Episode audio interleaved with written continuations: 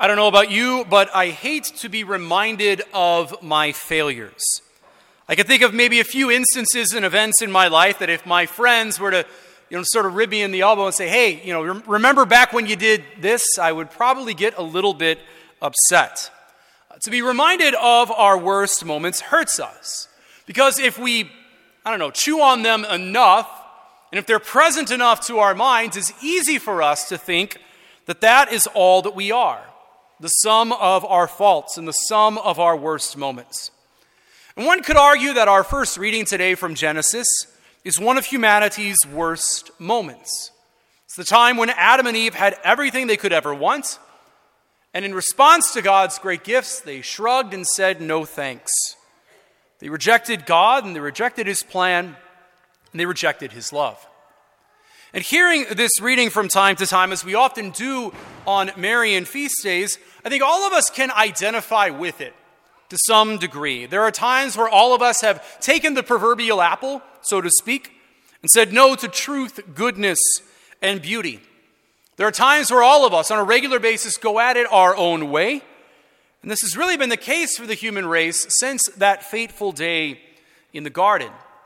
But it's not just a one time thing but something that we all live with each and every day of our lives.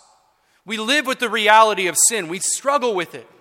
Sins like pride, envy, anger, gluttony, greed, lust, and laziness. You could put all of human sin in those categories of those seven deadly sins. But the reason why you know, we, we, we go to these sins so often in our daily lives is because we all have an ache inside of us that is deep within ourselves. We have desires for the infinite that are so vast and profound, yet we find ourselves limited by our human condition. And so, what do we do? We go to these sins regularly, thinking that they will be the cure for what ails us, only to find that we end up more broken, lost, and spiritually hungry than before. And this is our lot. This is what we deal with as human beings every day, our fate that began with Adam and Eve. But thankfully, brothers and sisters, our God is still our Father, and He still loves us, despite our unworthiness and despite our defiance. Our God sees us as we truly are. We are more than the sum of our failures and shortcomings. We are God's beloved sons and daughters, and we are radically loved by Him. You know, I often hear that phrase, God loves us just as we are. And frankly, I hate it. It's a dumb phrase. It contains about 10% of truth and leaves about 90% out. Yes, we are loved as we are, no doubt about it, by our God. But our God loves us too much to let us remain as we are. Our God loves us too much to let us remain as we are. You can maybe think of it this way. Let's pretend as a human race we're on vacation to Italy, into Rome, and, but all we want to eat is McDonald's, the one McDonald's in the city of Rome. It's by the Spanish Steps, and it's a tourist trap. I've been there once. but, like, think about it. You have the best pasta in the world at your disposal, but all you want to eat is McDonald's. Unless you're a child and your tastes aren't that refined. It is God saying to us, I love you too much to let you eat McDonald's in Rome. There is something better right in front of you.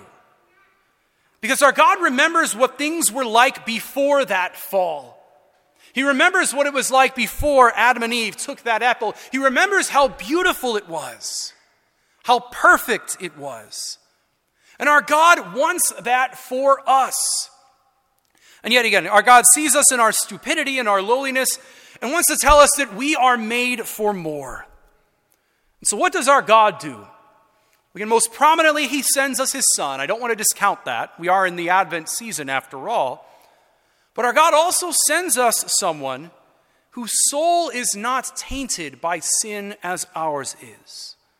He sends us someone to be a model of what our lives can be and what they ought to be. Our God sends us our Blessed Mother Mary. And we, as human beings, live with the reality of sin. And it is real, it's everywhere, it's pernicious, and it leaves us empty. And Mary is a reminder to us that it is worth it to be holy. It's worth it to leave the McDonald's that the world shoves down our throats and eat the real spiritual food we need instead. Sin is nothing but junk food for the soul, and grace is the best meal that we've ever had. Sin is a combination of everything wrong in our lives, everything that we hate, everything we are ashamed of. And yet, grace is what our Blessed Mother Mary is full of and offers to us as an alternative to what our world might want us to be instead. So, Mary's Immaculate Conception, which we celebrate today, reminds us that we are made for more. We're made for a freedom from sin. We are made to be free from these desires that afflict us and sinful habits, free from the shame that Adam and Eve felt when they sinned against God. That we are called to be free to love and be loved, as our Blessed Mother was. So, what are the sins we struggle with the most in our life?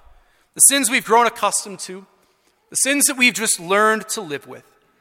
And let this celebration today be a reminder that God loves us too much to let us remain as we are. Our God loves us perfectly, and He wants more for us. And let us pray that we can follow the example of Mary, our model of holiness, untainted by sin and weakness, and live life as our God wants for us.